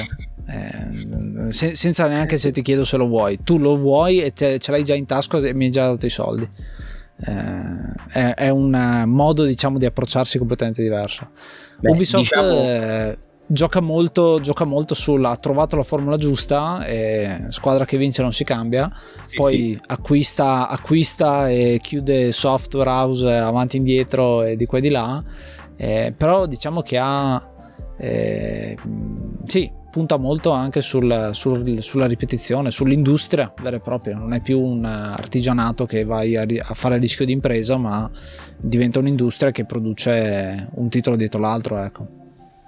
Diciamo che forse la differenza è anche che eh, appunto il, l'autore anzi la, la, software house così come anche nel cinema è quella che appunto come hai detto tu fa la ricerca in base a quello dice ok allora mm-hmm. abbiamo bisogno di un eh, gioco open world in terza persona ad ambientazione fantasy con meccaniche ispirate Souls like per quindi vogliamo tutti la stamina, vogliamo che si può rollare, vogliamo il peri perché questo piace. L'autore è quello che viene e dice allora io ho questa idea, la faccio bene, se, se mi va bene dai, altrimenti amen e si crea lui la esatto. nicchia alla fine, no? Perché quella è la cosa, lui si va a creare la nicchia, invece loro vanno, vanno dal, anzi non vogliono la nicchia, assolutamente perché quello, quello, che conta è vendere tante copie. Ecco perché si fa un prodotto che sia quanto il più esteso a livello di target audience possibile. Sì, ho delle esperienze come citavamo prima Psychonauts dove Tim Schafer ha detto io voglio fare questo gioco però quando è uscito non l'ha comprato quasi nessuno eh, eh Magesco, l'editore, eh, è, stato, è fallito poco dopo. Microsoft li ha abbandonati. Loro sono stati, sono stati aiutati da Will Wright che se non gli dava 250 mila dollari erano tutti a casa. Quindi sì, sì. È, è stata proprio salvata all'ultimo e il gioco non ha neanche venduto tanto ed è stato riscoperto solo eh, recentemente perché praticamente è stato compreso in qualunque bundle possibile e immaginabile e, e loro sono stati fermi 4 anni prima di far uscire Brutal Legend. Eh. 4 anni sono tanti, eh. Mm. Per, per, il, te- per il eh, tempo sì. 2005. Hanno messo 4 anni a far uscire Brutal Legends? Da, da Psychonauts a Brutal Legends sono passati 4 anni. E poi, fanno, e poi da lì hanno fatto uscire un titolo all'anno più o meno. Beh, no, sì, è vero. Effettivamente Psychonauts è uno di quei giochi che è stato scoperto molto, molto, molto dopo. Probabilmente grazie a Steam che l'ha, che l'ha pubblicato su Steam. Eh sì. È, è rinato. Sì, perché loro. Eh, perché la, la... doveva uscire con Game Pass, già il 2 già era stato annunciato, insomma. Però già comunque. Eh, ma lo, poi ci hanno buttato dentro sia l'1 che Brutal Legend. Uno è quello, però il discorso è che loro erano. Avevano il contratto con Microsoft, Microsoft li abbandona ad un certo punto perché vogliono cambiare completamente la, la storia e Tim Schafer ha detto no e, e quindi sono rimasti lì a cercare qualcuno, hanno trovato Magesco che è fallita poco dopo in realtà da, dall'uscita di, di, di, Psychonauts i diritti sono tornati a loro e loro l'hanno buttato su Steam. E, co- e lì hanno cominciato a smerciarlo veramente ovunque. Cioè su Humble Bundle su, su GOG su, su, su, Humble Bundle. E sì. effettivamente credo che sia veramente difficile che una persona non abbia su, su un account digitale non abbia una sì. copia di Psychonauts. Cioè veramente molto... Psychonauts è diventato, è diventato dal eh, miglior videogioco che non hai giocato nel 2005 mm-hmm. vinceva dei premi così è diventato il videogioco che hai su Steam e non sai di averlo. Ha senso è molto calzante. E, e mm, stavo per dire una cosa che però me la sono scordata. Insomma eh, ce ne sono tanti di giochi che, che, che hanno che sono stati riscoperti. Ah, sì, ecco, che poi è stato diventato famoso un sacco su YouTube e ha ricevuto sempre a posteriori, si parla del 2015-2016, insomma, un sacco di analisi. Mi ricordo quella di Game Maker's Toolkit, che poi fu proprio quello che faceva l'analisi di, di, di un livello, se non, di Psychonauts 1, se non sbaglio era il livello quello... Uh, mi sembra quello della, della, Spagna, del Torero, insomma, quello dei quadri, no? Sì e, e io l'ho visto e ho detto, cazzo mio, questo gioco su Steam e non l'ho mai giocato. E l'ho, l'ho installato e sono, sono, sono sballato. Veramente no. bello. Tra l'altro, la prima volta che l'ho giocato mi si era corrotto il salvo, cioè mi si era buggato il gioco, nel senso che non, eh, un evento non era, non era partito e ho dovuto ricominciare da capo, però l'ho ricominciato anni dopo proprio, proprio perché non cioè, comunque il gioco è bello e ha delle cose fighissime come per esempio eh, un open map cioè un, un, una mappa che fa da sel- scelta dei livelli che però è un livello di per sé che, che, che nel quale avanzi piano piano con un sacco di segreti è una figata e, il 2 è, è, proprio è bello perché è la naturale evoluzione del primo senza appunto snaturare nulla.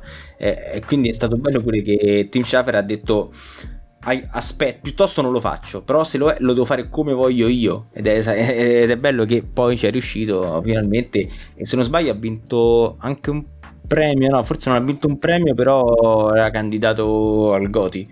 Sì, poi il fatto di Psychonauts 2, il successo che sta avendo adesso è anche perché eh, è al momento giusto, nel senso che quando è uscito Psychonauts nel 2005 parlava di psicologia, di attenzione alla salute mentale e non era ancora un mondo in cui si parlava così tanto come adesso di attenzione alla salute mentale. Adesso è il momento giusto, infatti anche le tematiche sono, sono molto giuste, ecco, molto simili, cascano a fagiolo. Ecco. Ma soprattutto abbia... è, è uscito in un periodo dove di platform del genere ce n'erano a bizzeffe, la qualunque eh sì. cazzotti per farti trovare e c'erano dei colossi come vabbè lì se non sbaglio già Naughty Dog aveva smesso con, con Crash si era già spostata su Jack and Dexter c'era Recette Clank cioè c'era la Insomniac continuava Spyro eccetera eccetera e invece adesso è uscito in un momento in cui di platform 3D eh, cartuneschi tra virgolette ce n'è uno un bisogno assurdo e infatti sì stanno andando un sacco di moda ultimamente. Ma infatti, infatti è uscito nel 2005 ma è uscito molto in ritardo perché appunto esatto. è uscito che doveva competere con quelli che dicevi tu ma in realtà poi si è trovato a competere quando il mercato era andato un po' più avanti verso i God of War, verso eh, il post eh, sabbia del tempo intendiamoci quindi sì. tutte quelle in cui c'erano gli antieroi e più violenza e più eh, adolescenti piuttosto che bambini ecco Reimer era già una allora, preistoria insomma nel 2005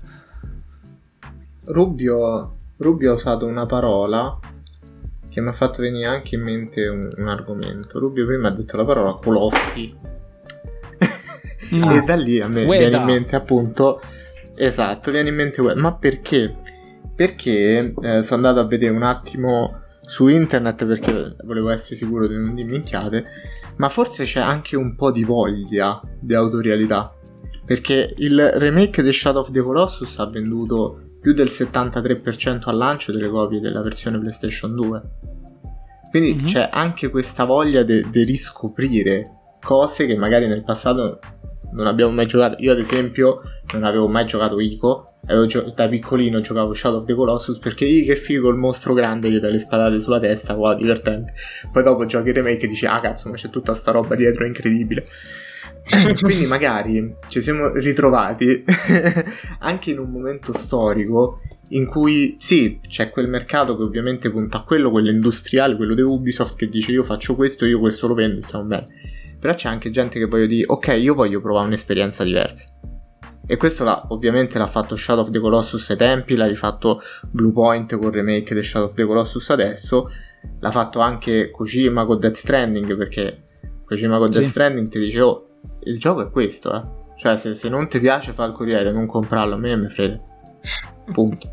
Il gioco è questo, tu, tu, tu te lo prendi per come, anzi, la gente, mi ricordo, rimase scandalizzata, ma non c'è gameplay. Ah, non c'è gameplay lì in mezzo. Ma, ma siamo sicuri che non c'è gameplay su quel gioco, raga? cioè, siete fuori di testa. E quindi c'è proprio voglia. E in un momento del genere dovrebbero nascere nuovi autori. E forse questo qui ci riporta proprio anche al discorso che si faceva in precedenza dell'indie. È stata un po' una digressione a flusso di coscienza, però era una cosa che volevo no, no, un po' dire. È anche grazie all'indie, eh? cioè nel senso è anche grazie alla riscoperta sì. di un tipo uh, di videogioco appunto più autoriale. E tu hai citato, uh, abbiamo citato Ueda e, e credo che il Giappone sforni molti più autori di quanto ne ha sfornati mm. l'Occidente, assolutamente. Sì. Cioè, nel senso lì più che mai soprattutto perché credo che stia proprio nella loro cultura, la cultura proprio della singola figura, no? Viene da pensare anche appunto a Miyazaki, eh, altro, esatto, sì, tutti, esatto, cioè nel senso...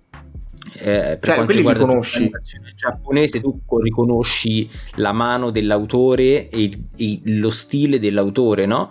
E, e, anche nei videogiochi stessa cosa, cioè nel senso eh, io non, non so una sega di Final Fantasy, però Final Fantasy è conosciuto e viene diciamo scandagliato dai director che si sono susseguiti ed è una cosa che per esempio sì. mo, eh, prendi il fan numero uno di Assassin's Creed secondo me fa fatica a dirti allora in questo gioco il director era lui poi si è switchati a quell'altro no? Invece in Giappone è proprio scandagliata questa cosa. Sì. Sì, sì come, cioè, come de... prova a vedere un gioco di Nier senza Yokotaro di mezzo, non sarebbe eh, la stessa cosa. Esatto. Cioè, Poi Yokotaro è un esempio proprio eh, estremo, nel eh. senso che eh, però sì, è quello il punto. Sì, sì, sì. Cioè, sì, sì, sì, occidentali conosciuti dal grande pubblico ce ne so pochi. No, ma ce ne sono gli Animate Dragman. Però... Sì, no, sì, ma sì, conosciuti no, però dal grande pubblico, ti dico. No, certo, ovviamente poi se ti metti lì a vedere chi c'è dietro i giochi è logico che ci stanno. No, ma ce però ecco no, ma ce nomi che suonano. all'epoca, però dico anche... Mm, sì. Anche in, in, cioè, nel senso, anche per esempio, ecco, Dragon Quest, no? E la, tutto il mondo sì. stava in fissa con il compositore di Dragon Quest, no? E, e questa è una cosa sì. che forse succede ogni tanto nel cinema, nel senso che ci ricordiamo, ci ricordiamo che c'è John Williams, ci ricordiamo che sì. c'è, ma adesso manco mi viene in mente il nome Zimmer. del... Esatto, Zimmer, no? E... Però poi cioè, finisce lì, non è che ci facciamo altro. Quindi secondo me eh, fa parte sia di, di, un tipo di cultura che è quella giapponese che eh, fa molto caso ai nomi e poi boh, non so, sì, esatto, esalta il singolo. E... Però sì, appunto, ho preso il caso di Assassin's Creed, ma prendi qualsiasi saga che sicuramente c'è stato un ricambio. Ma pure Far Cry. E... Sì, anche Far Cry e non, non, non, non ne ho idea. Cioè, idea. Credo che a livello giapponese ci sia anche... Ehm, credo sia rimasta abbastanza simile nel corso del tempo, ma una fiducia nel singolo autore all'interno dell'azienda. Sì. Cioè, uh-huh il, eh, il, prima hai citato eh, Dragon Quest che il compositore Sugiyama gli è, stata liber- gli è stato detto ok tu sai fare musica fai la musica. Non, sì. non, non, gli, non, gli, vengono dati dei param- gli vengono dati parametri tecnici ma poi fai quello che vuoi. Così come Toriyama ha detto disegna. campano e continuano a lavorare fino a che cioè cosa che quando Io, succede arriverà 80 ma anche e, e, sì, e dall'altra parte della barricata Final Fantasy con eh, l'ispirazione grafica, adesso non mi viene un attimo l'autore, ehm, che lui non gli interessano neanche i videogiochi, cioè lui ha disegnato e basta eh, sui primissimi Final Fantasy. Ah, Final sì, Fantasy. Sì, sì, sì, sì, Cioè non gli eh, piacciono non neanche i videogiochi nome, però, sì, senso. Sì, però appunto lui disegna e dice ok eh, usate la mia arte per, per, per, questa cosa o meglio io, io, la faccio voi mi pagate e poi io esprimo quello che voglio. E, Vabbè, insomma Sakaguchi lì è stato bravo a, a tirar fuori eh, qualcosa di utile. Ah ma Yoshitaka e, Mano e, eccolo, trovato. A mano a mano Yoshitaka tra l'altro sta Luca e, Comics. Sta Luca Comics. Sì è vero è vero e, ehm, e, credo proprio sia una fiducia nel singolo autore e appunto poi ognuno porta la sua. E, ehm, diciamo che non c'è un'unica persona che poi porta avanti tutto quanto a meno che non è un creatore un, di, un direttore appunto che porta avanti il progetto.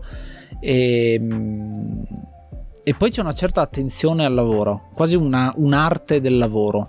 Nel senso che il come viene fatto il gioco non è che è un lavoro e basta, ma è anche proprio un'espressione, quindi c'è molto di sto creando questa cosa e, e non sto lavorando. Eh, è un po' la separazione della, ancora di più insomma rispetto al, all'ottica occidentale di vado al lavoro invece è vado a creare non è un lavoro creativo ma è una creazione e quindi, faccio, e quindi lavoro con la mia creazione ecco mi sto intorcolando ma avete capito lo stesso e, e questa cosa io sì, l'ho scoperta sì. ad esempio vedendo l'attenzione che ci ha messo ehm, eh, Iwatani nel creare Pac-Man Pac-Man, uh-huh. che mhm. è quel insieme di pixel, in realtà non è casuale, ma c'è una ricerca dietro che non si ferma semplicemente al oh sì ho preso una pizza ho tirato via una fetta e è venuto fuori Pac-Man. Ma in realtà c'è molto di più dietro perché c'è una ricerca eh, su eh, che cosa piaceva alla gente perché doveva essere un videogioco internazionale eh, sul qual è ehm, il simbolo che mi rappresenta qualcosa che mangia. Quindi non metto gli occhi ma metto la bocca. Eh, quindi c'è okay. molto diciamo di ricerca ehm, del simbolo ecco che, che, che poi appunto se, se, a qualunque persona adesso dici disegnami un, un qualcosa dei videogiochi ti fanno Pac-Man cioè gli mostri quel simbolo lì è, è quello è, a livello dello smile ecco ehm, è, è, una potenza che deriva da una ricerca molto approfondita per poi fare nella fattispecie un, uno sprite, quindi proprio una, una, parte di un videogioco. Sì, sì, no, assolutamente. Sì, sì, sì. E... Effettivamente no, sta cosa del Giappone mi è venuta in mente adesso in corso d'opera perché non ci avevo mai fatto caso, no? Alla fine la cosa bella è che col Giappone sai con chi prendertela. cioè, nel senso, te la prendi proprio come, come la gente che odia Nomura, il mio, il mio cucciolino. Eh, eh, cioè, eh. hanno, un, un nome con, con, cui prendersela, eh, va bene, ok. Invece con la... Per con fortuna c'è qualcuno che... Dicevi per fortuna c'è qualcuno che... Per fortuna c'è qualcuno che assorbe tutta la nostra rabbia. e chi è? No, a parte ah, Nomura. Eh, Nomura. Nomura. Però no, no, no. No, lui in realtà è un cucciolino, però dovrebbero, dovrebbero mettergli uno vicino come a Kojima, che dicono, oh, guarda un attimo dall'altra parte e gli sistema la roba mentre non guarda. Perché sennò veramente finisce tutto a super cazzole. No, ma è già finito tutto a super cazzole. Sì. Ma io non ammetto che ho il feticismo per, per Nomura, non è che, no, non è che ci posso girare. Mi sono mangiato la peggio merda a livello videoludico, quindi te capisco. e non mi viene in mente altro sul quale potremmo parlare. Ho visto che Ace ha scritto un sacco di roba. Non so se adesso ha, ha un papiro di 10 minuti da, da, da, da, tirarci fuori, da dirci, o se non so. No, no, io sto, sto cercando, butto lì ogni tanto una ricerca, però. Ah, ok. Pensavo che no, volessi sì, fare blackmailing nei nostri confronti. Io abbiamo detto qualcosa sì, sì, sì. di scorretto. Se poi potremo, possiamo fare tipo 7 minuti in cui io e Rubio ci scanniamo su Cyberpunk. Se sei interessato basta, dai, ecco. Basta, basta. No, no, no, basta Cyberpunk. È più, Abbiamo stipulato un patto di non aggressione. No, no, non è più Word. Tra l'altro, c'è, tra l'altro c'è il Molotov Ribbentrop. Esatto, c'è, c'è il patto Molotov Ribbentrop. No, vabbè, eh, CD Projekt inizialmente era cioè si poteva notare la mano si, si, può tuttora notare la mano d'autore però per altri motivi probabilmente no dai e... Ah, una, una cosa però, interessante eh. i marchi di fabbrica, esatto, tipo, tipo Bethesda, no? Bethesda che mm, non, non, sì. fa prodotti autoriali, però come software house appunto ha una sua autorialità, no? Anche solamente nel, nel, nel, nel gameplay. Ecco, la, la, prima cosa che mi viene in mente quando penso a un gioco Bethesda è eh, la fottutissima telecamera che fa lo zoom in sul uh, mezzo busto del, per, del, personaggio con il quale sta interagendo e lui che si gira e ti guarda con quegli occhi che hanno allora. il vuoto dentro, proprio però aspetta. senza anima e ti dice delle cose eh, così a vanvera e questa cosa tra l'altro è rimasta anche in StarCraft eh, sì, StarCraft in Starfield, Starfield. sono passati anni dall'ultimo, da, da, da, dall'ultimo gioco Bethesda che fu Fallout 4 ed è rimasta quindi secondo me eh, fa parte anche quello de, di una loro autorialità no? che poi ci sta perché quindi poi tu intendi proprio Bethesda come come software house. Cioè, sì, no, sì, sì, sì, sì, in generale con tutto quello che c'è no, sotto. No, e... no, no, no, perché no. come publisher credo che sia uno dei migliori publisher Però, in circolazione del, del mercato un Fallout cioè. senza lo, lo zoomone diretto, ma tu te lo Sarebbe giocheresti? No, ma infatti, esatto, infatti cioè, anche quello lì è riconoscitivo certo ci mette pure in mezzo un sacco di fattori come il fatto che cioè nel senso non è che ogni struttura che una software house sviluppa che può essere dalla user experience alla user interface al, a tutti i script che fai per il sistema di dialoghi non è che poi ogni volta che fa un gioco nuovo lo riscrive da zero cioè c'è un riutilizzo ah, sì, nel caso di, di nel caso di altri software house c'è un miglioramento Bethesda non si può pretendere proprio tutto e quindi quel miglioramento esatto. forse è un po' percettibile. Vabbè, stanno ancora con Bethesda non ti puoi pretendere niente. No, no, esatto. No, è vero. È vero, tra l'altro hai, hai, sbagliato, ma in realtà hai dato un, un ottimo spunto perché StarCraft fa parte di quei giochi Blizzard che è un'altra, eh, un, almeno esulando diciamo dai casini recenti e polemiche che non mi interessa parlare di quello, ma vedendo come faceva i giochi Blizzard eh, tanto tanto tempo fa quando ha iniziato con Warcraft, con eh, Starcraft ovviamente, con Diablo, con eh, tornando indietro anche con Lost Vikings mi viene in mente che io giocavo da, mm, da piccolino. Eh, sono titoli che hanno comunque dei marchi di fabbrica, hanno un, un setting molto particolare, molto crudo da un certo punto di vista, ma allo stesso tempo ci sono delle battute leggere, ci sono gli orchi che ruttano e, e, e queste cose un po' più, più scanzonate eh, in un connubio, perché anche in StarCraft succede esattamente la stessa cosa, hai il, il, l'alieno, appunto questo, questo, Starship Trooper quasi alien, però hai anche il Marine col sigaro che lo spegne in faccia all'avversario, ecco che, eh, sì, che ci sta dentro. E questa cosa è poi stata portata dentro anche World of Warcraft e tutta l'evoluzione successiva, anche tutte le battute di Hearthstone per dirci. Eh, poi cioè. ovviamente a, a, a, politica aziendale, robe del genere, tutti i casini che sono successi non, non ne voglio parlare perché non, non, non, è parte della cosa, ma eh, come autore, come marchio di fabbrica, Blizzard ce l'ha sempre avuta questa cosa.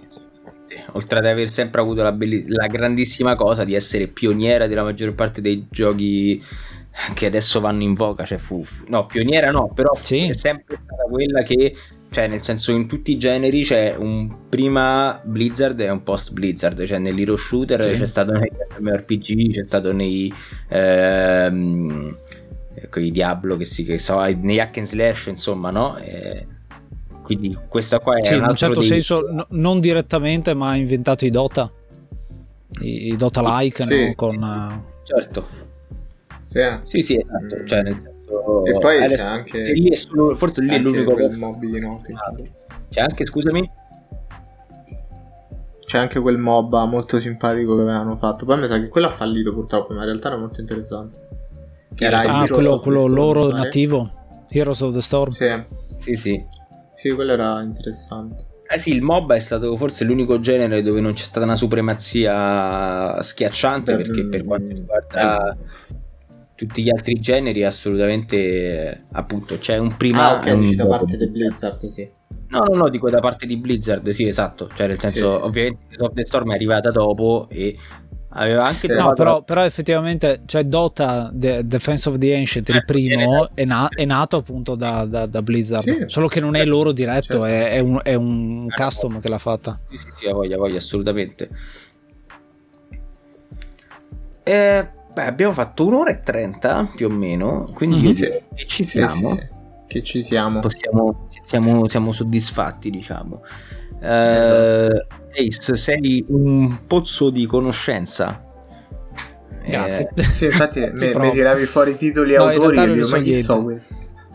No, non è vero, eh, non, non ci sminuiamo in questo modo. È anche molto umile, esatto. Sì. No, eh, no, se tuo fratello ne sa anche solo la metà di quanto ne sei tu, Cazzo, complimenti. o forse, o forse Io ogni tanto stavo veramente spaesato, cioè facevo le ricerchette su internet.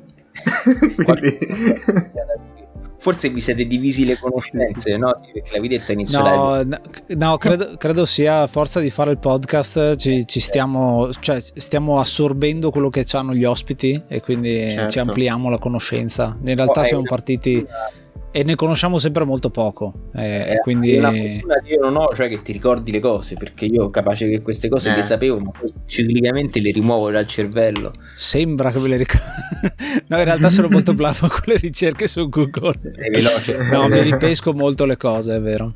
No, io ho sempre detto che nel mio cervello c'è spazio o per la trama di Kingdom Hearts o per quella di Evangelion o per quella di Dark Souls, tutte e tre insieme non ci stanno, quindi ciclicamente mi devo ecco. rivedere, uh, rivedere, la trama di una di quelle tre perché tu, per farti capire quant, quanta memoria ho, guarda. E sì, comunque no, complimenti davvero, un pozzo di conoscenza e... Uh, sì, sì Speriamo che prima o poi potremo ricambiare, eh, manderemo un cadetto a parlare di, di, di un suo gioco. Eh, Outer Wilds ne avete già parlato. Vero dubbio. No, anche... non ancora, non, co- ah, non ancora. ancora. Però di Inscription sì. Allora, Inscription verrò... sì, è un... verrò molto recente la puntata di Inscription. Esatto, esatto, verrò a godere di Outer Wilds eh, o io oppure manderò qualcun altro. Verrà, verrà, qualcuno di noi, non mancherà occasione. So che avete una schedula molto piena. Molto volentieri quindi, quindi, poi quando sarà nel 2030 ci, ci, ci vediamo insomma sì. no, vediamo, vediamo, se vediamo appunto gli episodi di questa stagione, li abbiamo già incasellati tutti, ma quelli della prossima sono ancora da definire, quindi stiamo, stiamo già, già, programmando delle novità per l'anno prossimo, di, di, di, cose interessanti, insomma ce ne saranno. Poi chissà, magari esce il gioco della vita nel 2023, abbiamo voglia di farlo subito, quindi eh, è, se, è, sempre un terno all'otto ecco, su cosa esce però molto volentieri l'invito per voi c'è sicuramente analizziamo giochi insieme ecco, parliamone perché è sempre importante sì sì e poi ovviamente eh, se vogliamo cioè se vogliamo replicare qui da Ludens noi vogliamo eh, tutto il team al completo quindi insomma certo. eh, adesso stasera c'eri solo tu, però magari una, una, volta ci organizziamo per far sì che ci siete entrambi. E a quel punto noi ah, non sì. parliamo proprio e stiamo solamente ad ascoltare. esatto, noi, noi accu- assorbiamo no, no. tutto. Esatto, prendiamo carta e penna. No, e grazie mille davvero, è stato, ah. è stato interessante e ovviamente sono arrivato già con delle idee ben chiare su quali fossero eh, le, le, mie, le mie opinioni riguardo il tema però poi dopo piano piano, ed è questo il bello dei flussi di coscienza, che piano piano ne emergono altre, no? E quindi, quindi è stato molto interessante. E viva l'indie, perché comunque da, da, da, questo podcast, da questo episodio può emergere solamente questo, viva l'indie. E, e Tralix giocane di più per, per piacere per l'amor eh, del cielo. Ma io già non ho tempo per, per giocare. Gioca di meno a Fall Guys. No, sto scherzando. No, no, sono so un fagiolo. la foto e... di Tralix Fagiolo, ricordiamo la trovate su OnlyFans. Eh no, sì, certo, giusto. E, e niente, io vi rimando al prossimo episodio e vi auguro una buona giornata, pomeriggio o serata a tutti. Ciao. Ciao ciao.